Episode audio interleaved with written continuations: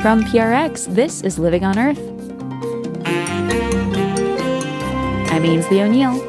And I'm Jenny Doring. The Biden administration uses a special exemption to speed border wall construction despite environmental laws.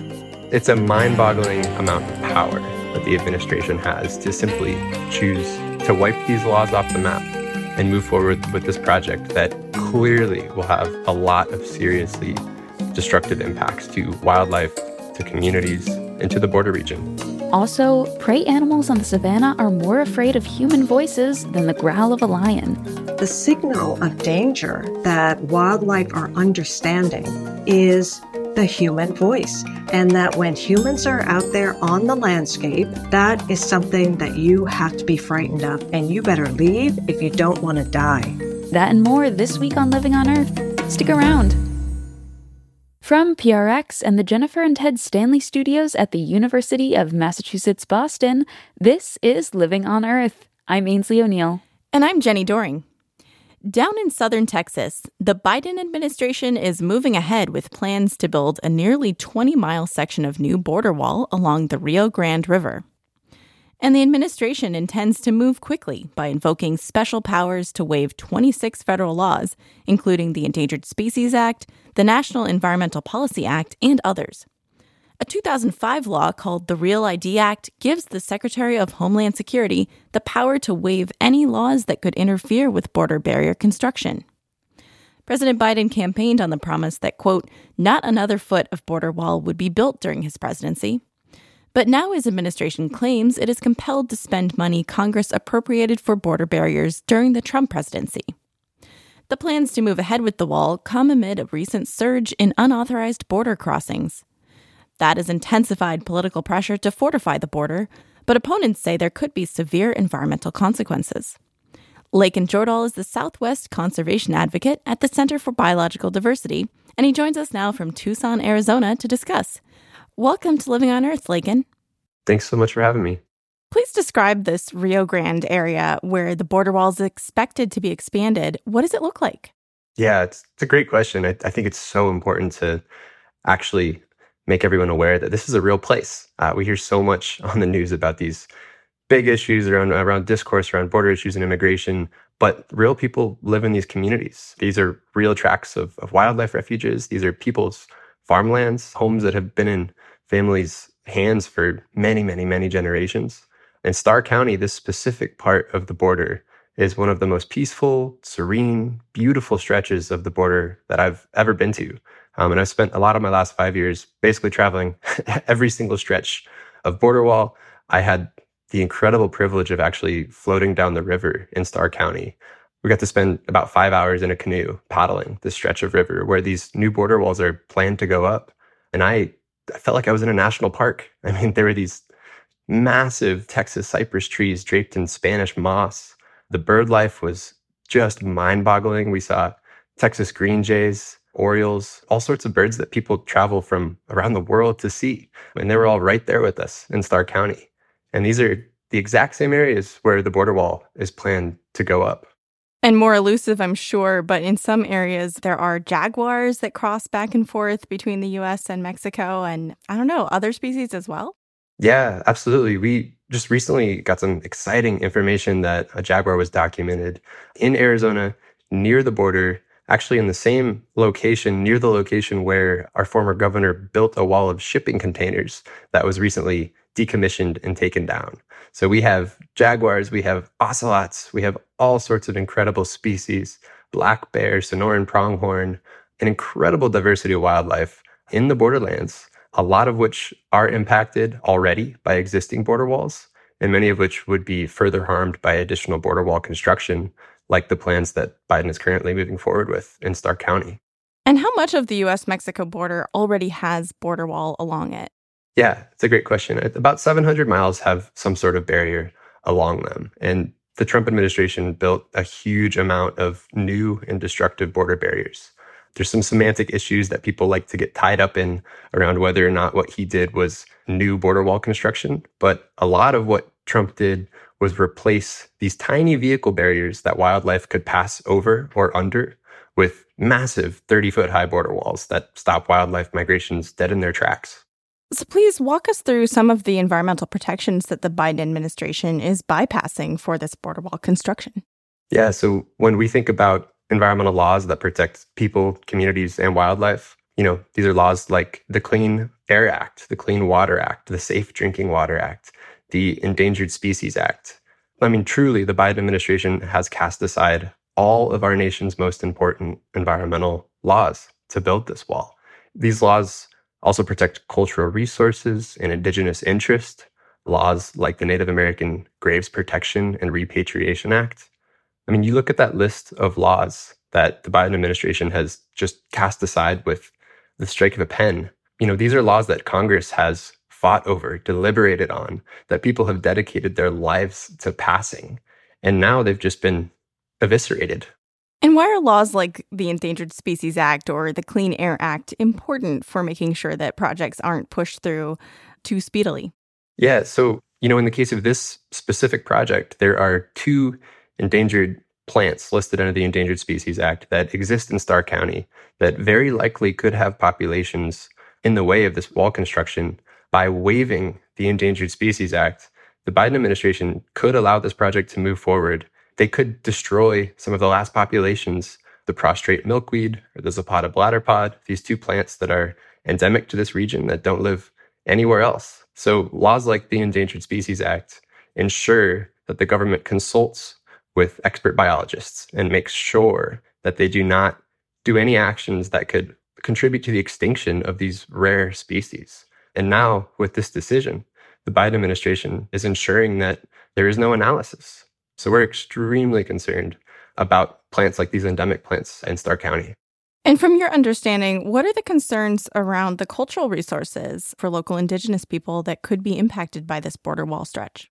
Yeah, so it's really important to note that the border region is home to many indigenous tribes and nations. They have been in these regions long before any Europeans ever arrived here, long before there was ever a border imposed upon the landscape. And indigenous people have really paid the price of our attempts to wall off and militarize the U.S.-Mexico border. We had some really shocking information come out recently in a Government Accountability Office report detailing that the Department of Homeland Security actually dynamited indigenous sacred sites and grave sites in Arizona to speed wall construction here.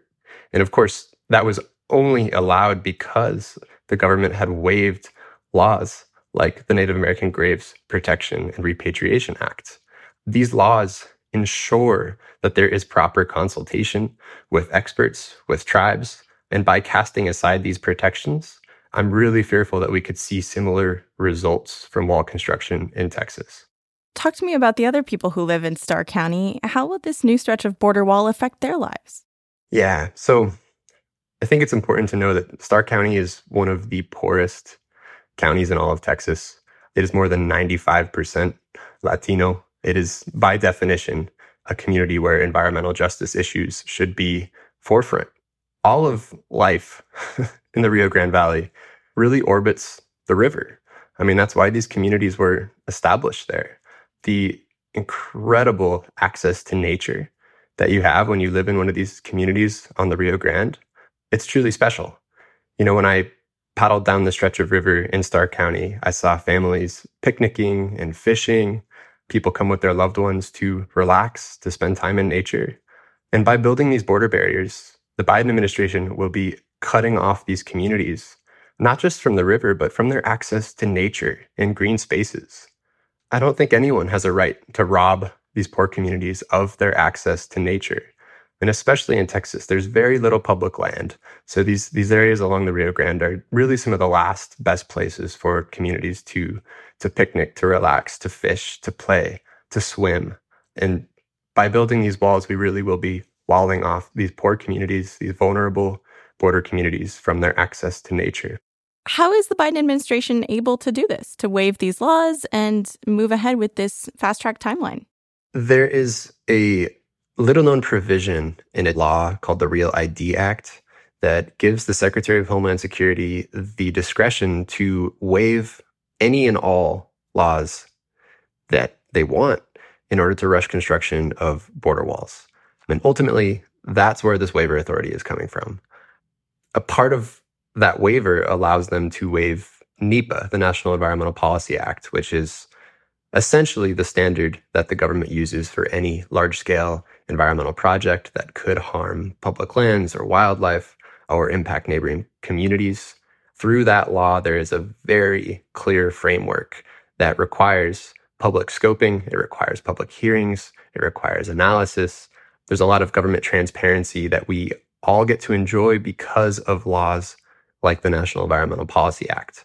But now, with these waivers, the people of Starr County are left completely in the dark. The Biden administration has said that it had no choice but to fast-track the wall expansion because Congress had already allocated those funds. What's your assessment of that explanation? Yeah, so the administration is proceeding as if their hands are tied here, and that is just not the truth.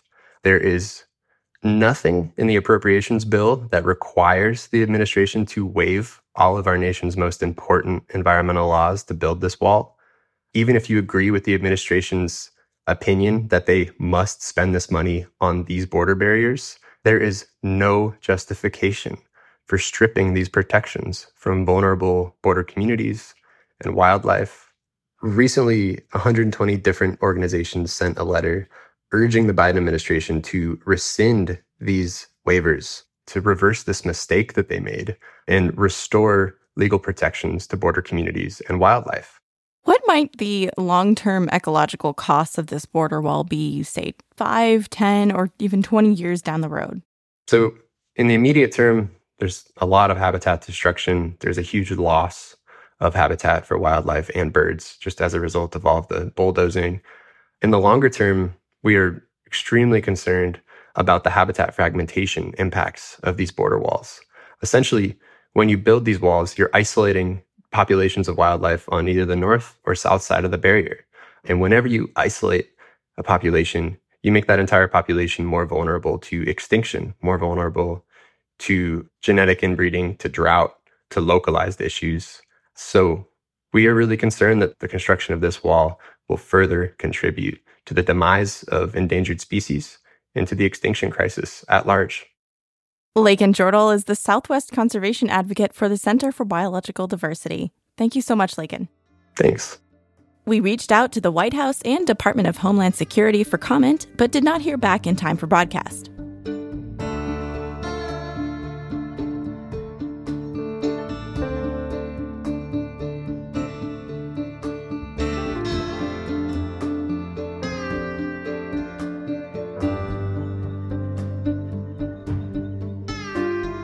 Coming up, how to make your home less likely to go up in flames when a wildfire approaches. Stay tuned to Living on Earth. If you're one of Living on Earth's listener supporters, or if you've been considering a donation to LOE, this message is for you. As a nonprofit news organization, listener support is vital to LOE's weekly effort to bring you up-to-date environmental news and information. Your gift to LOE makes a difference and makes our work possible. So thank you.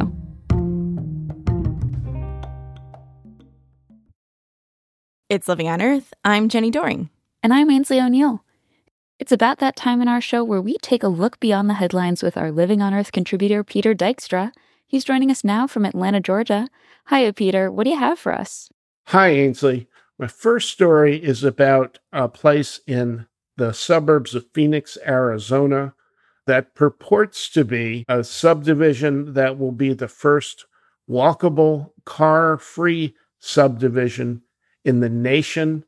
It's called Cul-de-Sac. It's in the suburban town of Tempe, also home of Arizona State University. And the thing that kind of raised my eyebrows a bit is that if you're going to have a car-free, outside-friendly place, is Phoenix the best place to start when it's over 100 degrees for almost the entire summer? Yeah, it's pretty toasty down there, but I mean, a car-free neighborhood, we don't have a ton of those here in the U.S. That sounds pretty exciting to me. No, it may be a stretch, but certainly it's a good development where it's happening anywhere Cul-de-Sac will cover 17 acres when it's complete. It's about half done now. And some of the first residents out of the 1,000 people they expect to live there have already moved in. Well, an interesting starting point, but hopefully we'll see some more of those spread throughout our country.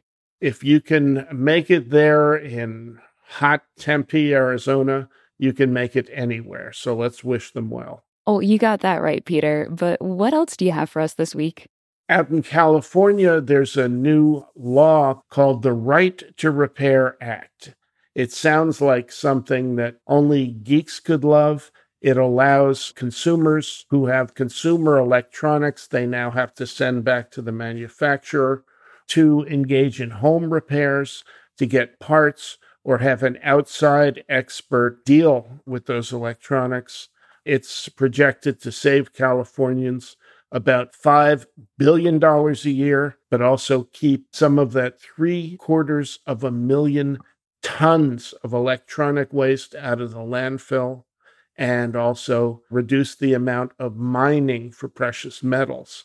That is one of the environmental sore points for the electronics industry. A win for the techies and a win for the environment. Sounds good to me, Peter. And what do you have for us from the history books? Well, there's been an ongoing environmental crisis in Nigeria for many years, but on October 16th, 1986, a playwright from Nigeria, Wole Soyinka, became the first African to win the Nobel Prize for Literature. His play, The Swamp Dwellers, dealt with the Ogoni people, many of whom live in the Niger Delta, and that Delta region has also been a hotbed of oil activity. The oil companies, particularly Royal Dutch Shell, stand accused of ruining some of the mangrove swamps in the Niger Delta and causing distress among the Ogoni people. Another writer, Ken Saro-Wiwa, led much of the movement for justice for the Ogoni people. But in 1995, the authoritarian Nigerian government allegedly framed Saro-Wiwa and 8 other activists for a murder. They were convicted and hanged. Ken Saro-Wiwa is now a martyr. Wole Soyinka is now a Nobel laureate. They both have given strength to this movement that resulted in a huge settlement from Royal Dutch Shell, but the pollution problems there persist. Well, sounds like both the protests and the Nobel Prize win were pretty important landmarks for environmental justice in Nigeria. Indeed, they were. Well, thank you for bringing us those stories, Peter. Peter Dykstra is a Living on Earth contributor. Thanks again, and we'll talk to you soon. Okay, Ainsley, thanks a lot, and we'll talk to you soon. And there's more on these stories on the Living on Earth website. That's loe.org.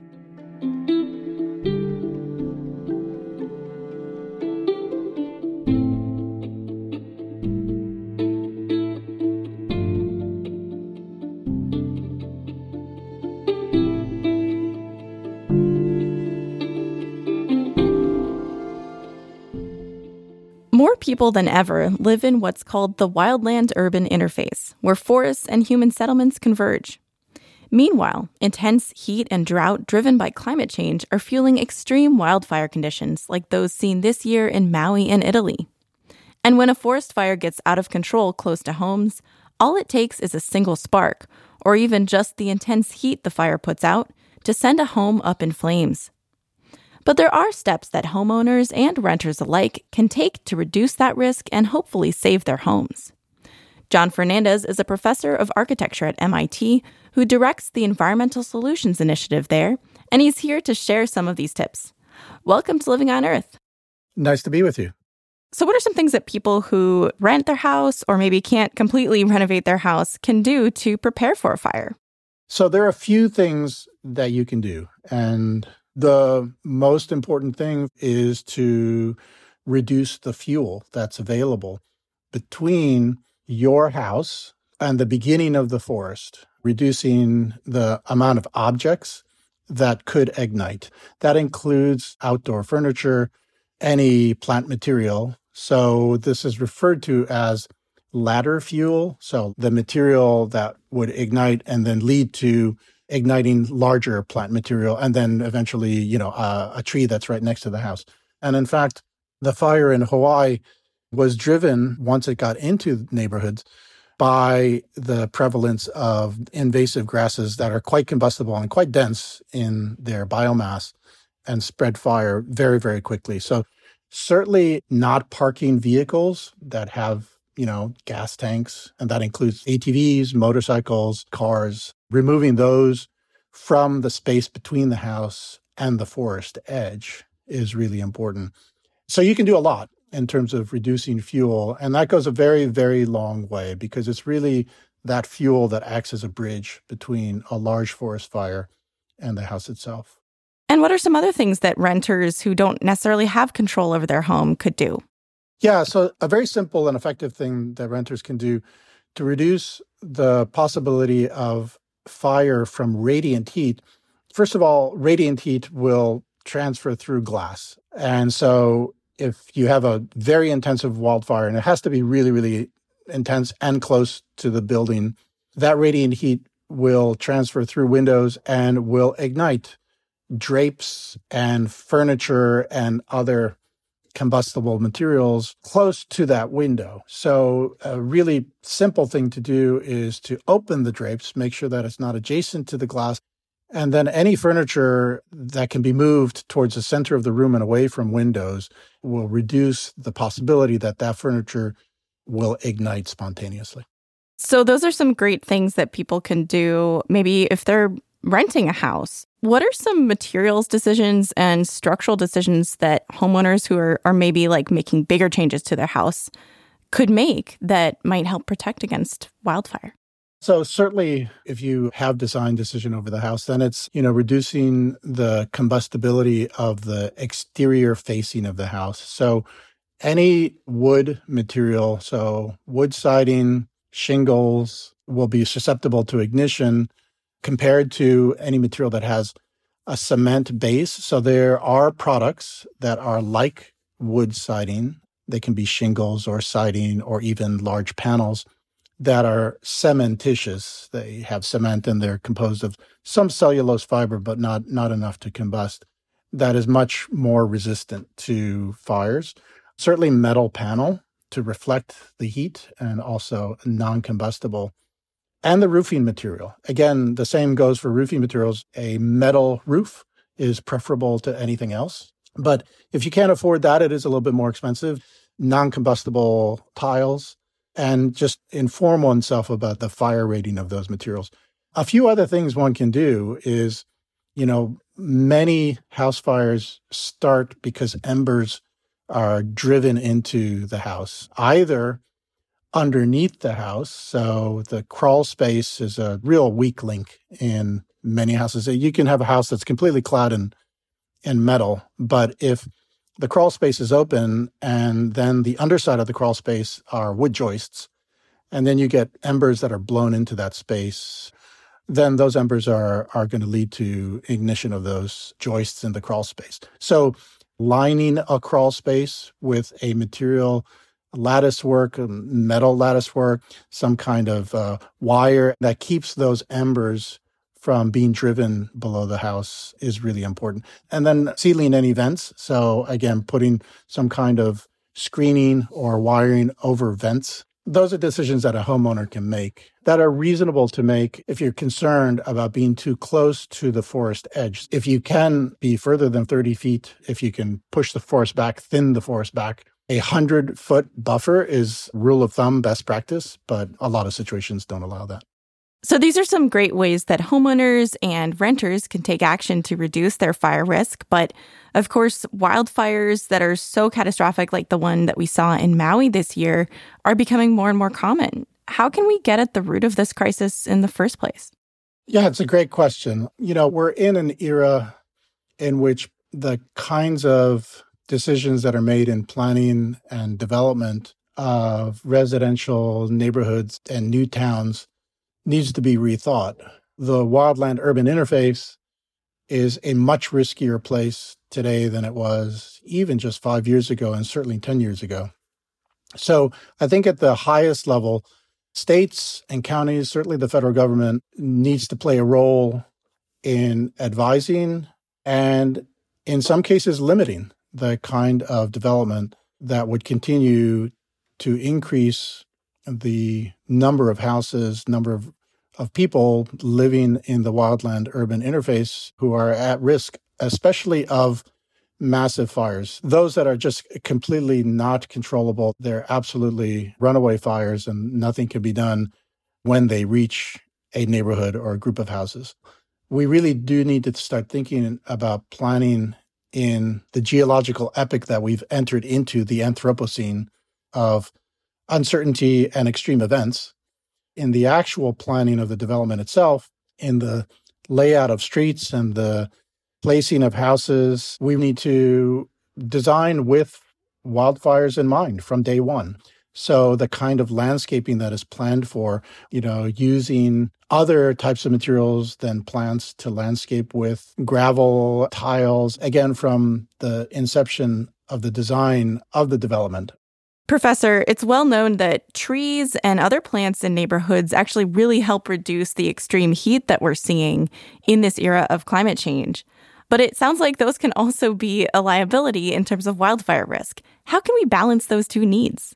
Yeah, that's a really good point. It's a trade-off. It is important to be able to shade, especially hard surfaces, to reduce the amount of heat that's absorbed by concrete, asphalt, as well as the fact that small trees, shrubs, and other plant materials also are, of course, cycling water through them and therefore can be sources of evaporative cooling. And so a general cooling effect on the microclimate is important.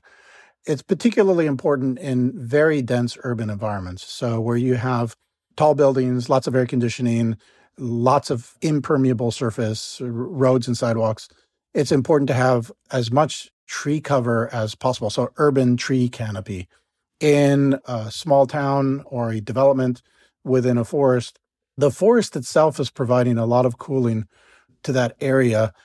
And so I think it's a trade-off between limiting the amount of fuel that's available to a fire that may enter into a neighborhood, also managing those plants so that any dead branches, dead shrubs are cleared away. But it's going to be a trade-off. And I think people should be really smart about the density of plant material to limit the fuel available for a fire. How hopeful are you about being able to reduce these risks so that people can live safely in the wildland-urban interface? So for most fires, which are not the massive runaway fires in wildland urban interface situations, they are fires that can be managed. There's a lot we've already talked about that the homeowner and the neighborhood can do to protect from the various ways in which materials ignite. So I am hopeful that we can do much, much better.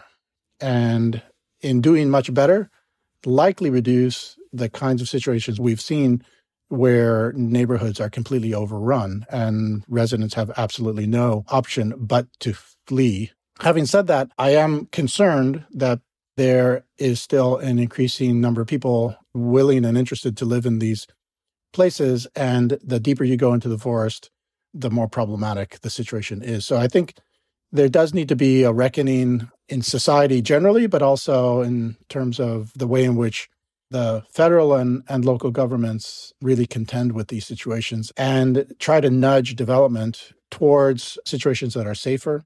But again, we need to shift our perspective from thinking about our present as more like the past than it will be like the future. And the future is all about climate change. And the future is already here. John Fernandez is a professor of architecture at MIT and directs the MIT Environmental Solutions Initiative. Thank you so much. Thank you.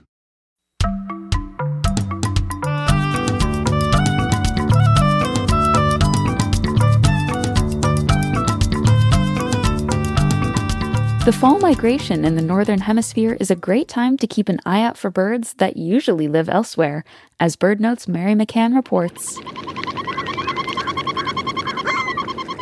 Autumn brings millions of ducks flying south after nesting in the north. In most parts of North America, fall migration brings the greatest diversity of ducks we'll see all year. Goldeneyes, scaup, widgeons, and other species join familiar year-round ducks, such as mallards. Take a close look at autumn's ducks as they forage on the water. Some dabble, while others dive. Dabbling ducks, like the widgeons we're hearing, feed by dipping their bills in water just below the surface or dunking head first, so all you see are their tails pointing skyward. They strain bits of vegetation and small invertebrates with their flattened bills. Diving ducks, including scaup and mergansers, forage while swimming underwater, using their feet or wings for propulsion. Divers with narrow pointed bills snatch fish, while those with flatter bills, like common goldeneyes, search along the bottom for invertebrates, such as small clams. When you stop by a lake or saltwater beach this fall, keep an eye out for dabblers and divers. And take your time, because the divers may pop into view only when they need to catch a breath of air. I'm Mary McCann. For pictures, dive into the Living on Earth website, loe.org.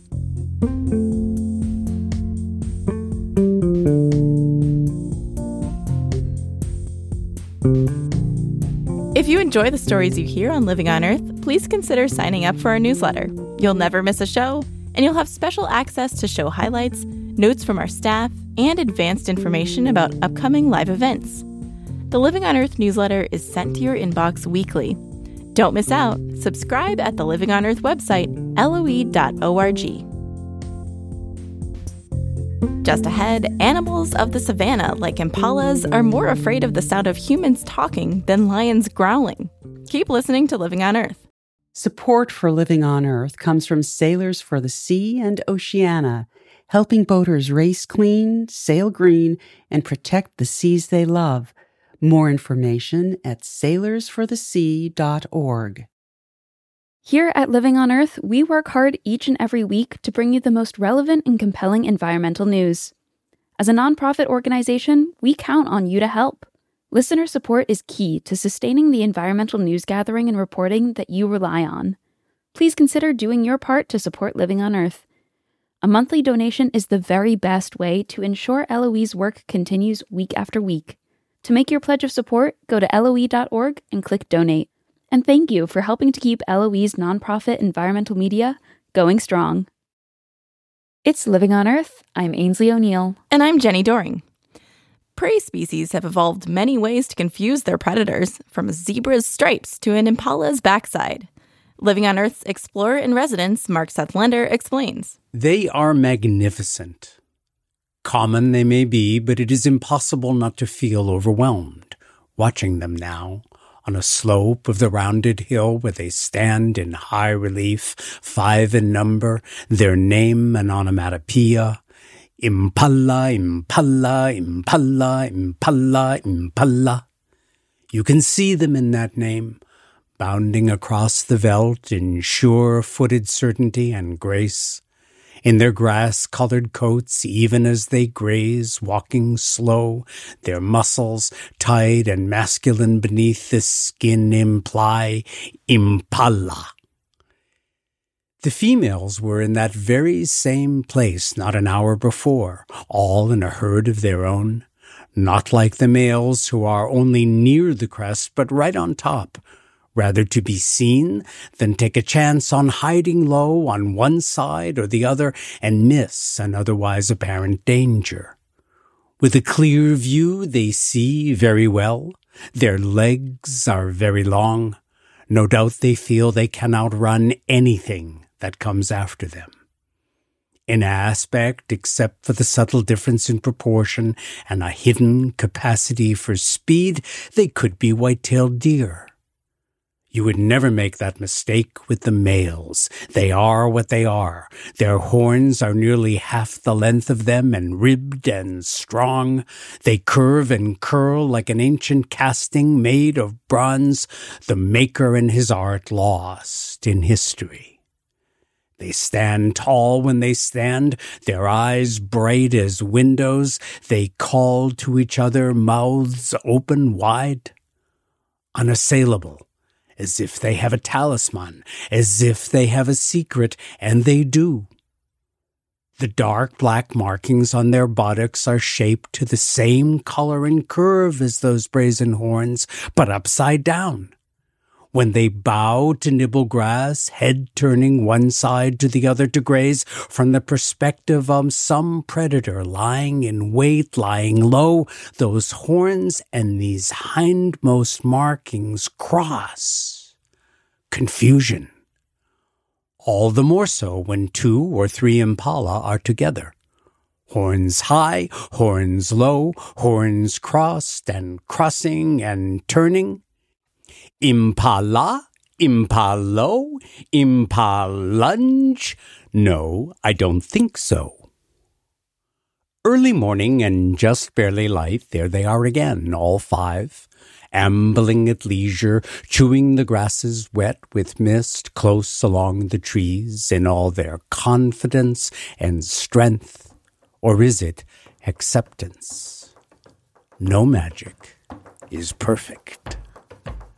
That's Living on Earth's explorer in residence, Mark Seth Lender.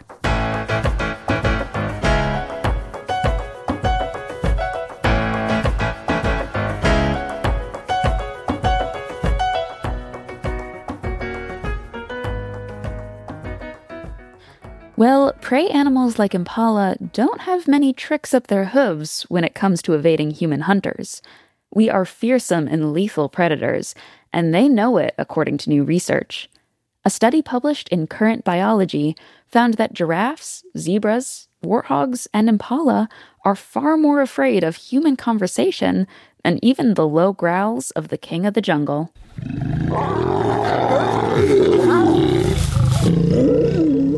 Elephants in the study approached and even attacked the speakers that were playing these lion sounds, but they turned tail and ran when the speakers played human voices. Lead author Dr. Liana Zanette is a professor of biology at Western University in Canada, and she's here to explain. Hello, and welcome to Living on Earth. Hello, thank you very much. It's a pleasure to be here. So your work as a population ecologist focuses on something called the ecology of fear. How would you describe what that means? Yeah, the ecology of fear is about predator-prey interactions, right? And that's what I work on.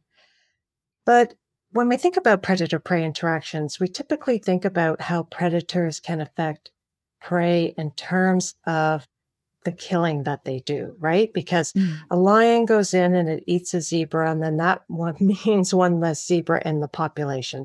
But the ecology of fear looks at predator-prey interactions in a slightly different way. And it recognizes that precisely because predators are lethal, predators also scare prey. Right? And so prey then mount all kinds of behavioral responses to avoid getting killed. These are responses that we call anti-predator behaviors. And it's just basic stuff like running away from the predator, right? If you think that a predator is in an area, you don't go there, right? So you distance yourself from a predator. And also things like if a predator is in the environment, you know, you have your head up looking for the predator, attending to it, which means that you can't have your head down looking for food at the same time, right? And so what we've done in our lab is we've done field experiments that have shown that when animals think that there's predators around, they do feed less. That means that you produce 53% fewer offspring, fewer babies over a breeding season, and then that in and of itself, fear in and of itself can actually reduce population numbers, right? So predators don't actually need to kill a single prey in order to affect their population numbers. Just scaring them does this. And so a lot of these previous studies looked at an animal's fear of animal predators. And as you say, it impacts behavior and even population. But the latest research has to do with human presence and the impacts of human presence on the animals in the savannah. Can you tell me a little bit about that work and what you discovered there? That work was done in South Africa, in the greater Kruger region. And going to South Africa was perfect for this because it is home to one of the world's, if not the world's, most fearsome large carnivore predator, right? Lions. That's why we call it the king of beasts. And they are formidable predators, partly because they're big, right? They're the biggest predator out there on the savannah. Tigers in the world are bigger, but tigers are solitary hunters. Lions are the biggest carnivore on the savannah, and they also group hunt, and that is partly what makes them formidable. And then the other aspect of it was that we were able to set our study up in the dry season at waterholes.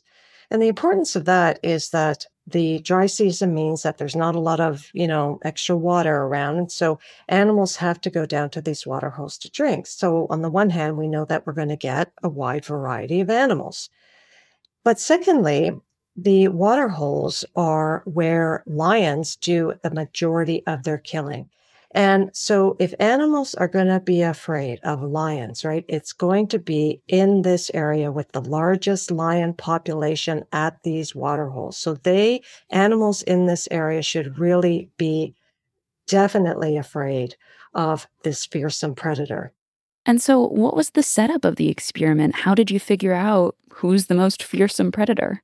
Yeah, so to do that, we put a camera trap. We secured it to a tree at a water hole. And then we used the video feature of the camera trap, which was activated when the animal walked about 10 meters past. So it was going down the water hole at about 10 meters. It triggers the camera. That triggers the video. That allowed us to gauge the behavior. And then that triggered a custom-built speaker that we designed in our lab, which is set above the camera trap. And the speaker would then play a 10-second sound so that when animals were 10 meters away, they would hear a 10-second sound of either humans talking, and this is just humans talking in conversation at normal decibel levels. So it wasn't, at normal loudness. So it wasn't humans hooping and hollering and stuff like that. It's just people talking in conversation like we are doing now. And we looked at their behavioral responses. And then we compared that to what they did when they heard the sounds of lions. Now, in this case, we didn't use lion roars, which is what most of us are familiar with, partly because that's a really loud vocalization. Mm-hmm. The other thing is that it's meant to travel really far, to communicate really far distances to other lions.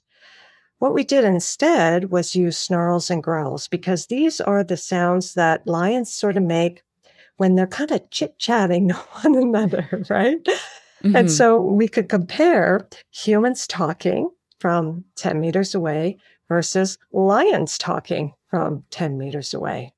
And so what differences did you see, if any, between an animal's fear of these lions versus an animal's fear of humans?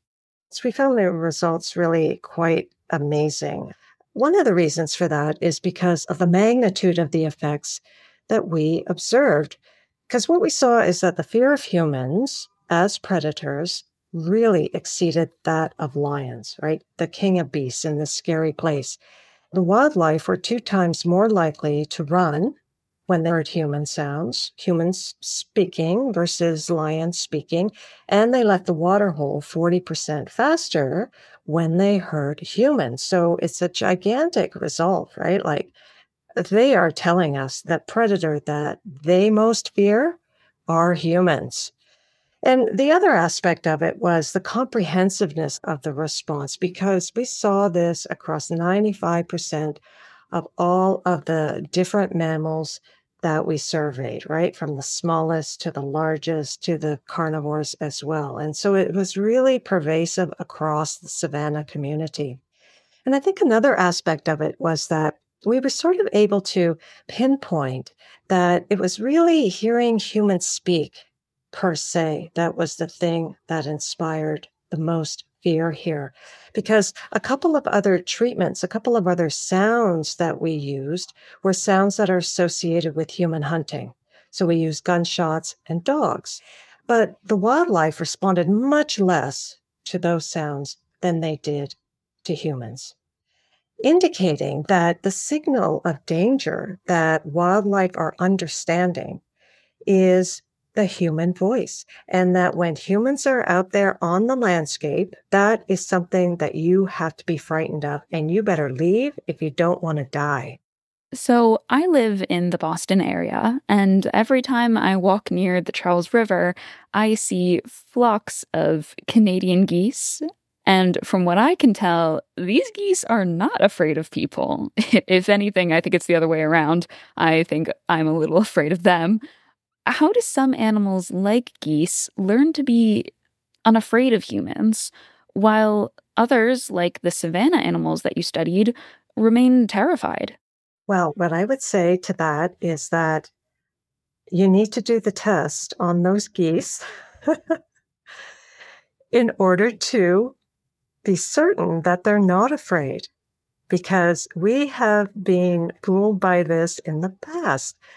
For example, we did this experiment on European badgers in the UK.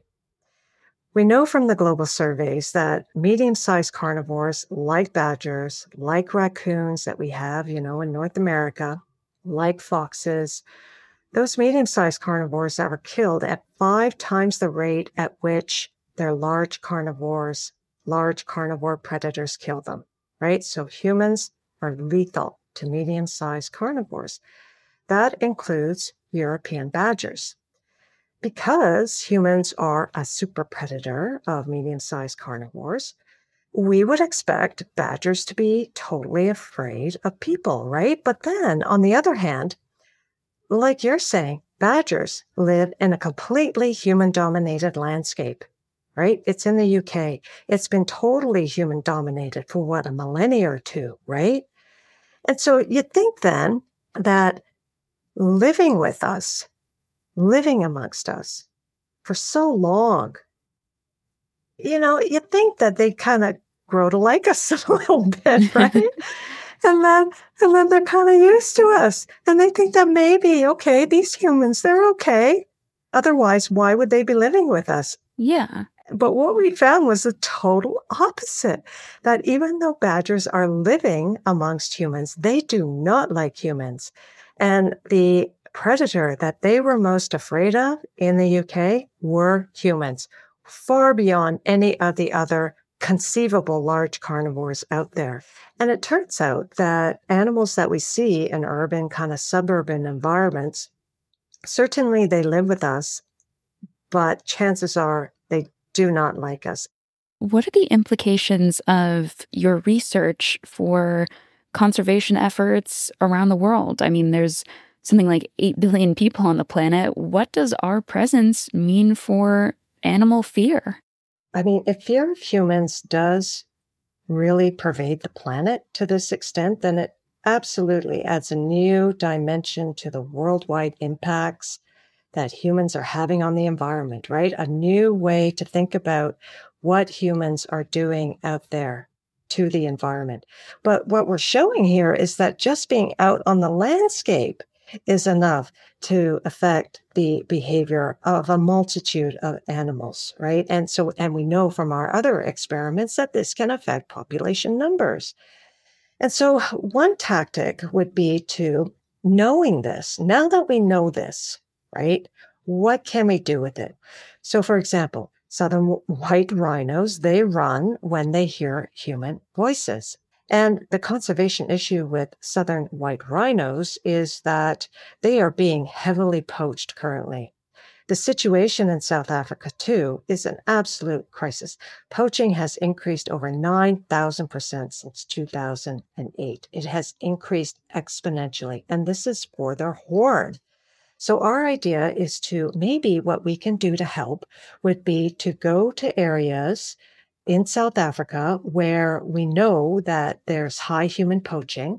And then what we would do is sort of set up our speakers, and they would play human sounds. And then the rhinos would hear, right? They would hear, oh my goodness, there's all these humans in the landscape. Then there's no way I'm going into that area because it's just too dangerous. And so that would stop rhinos going into high poaching areas and so not get poached. Dr. Liana Zanette is a biologist at Western University in Canada, Thank you so much for joining us today. Well, thank you very much. It was a pleasure being here.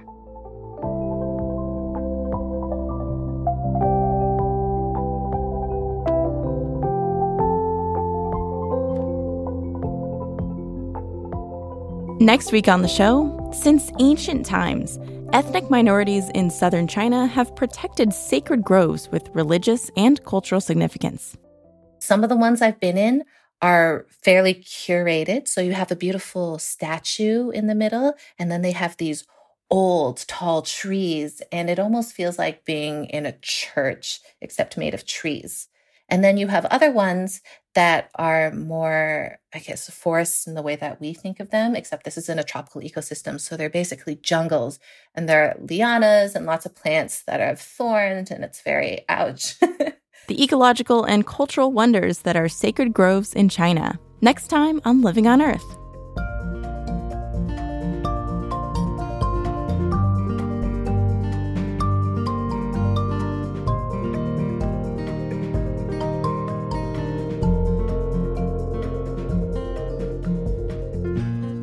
Living on Earth is produced by the World Media Foundation.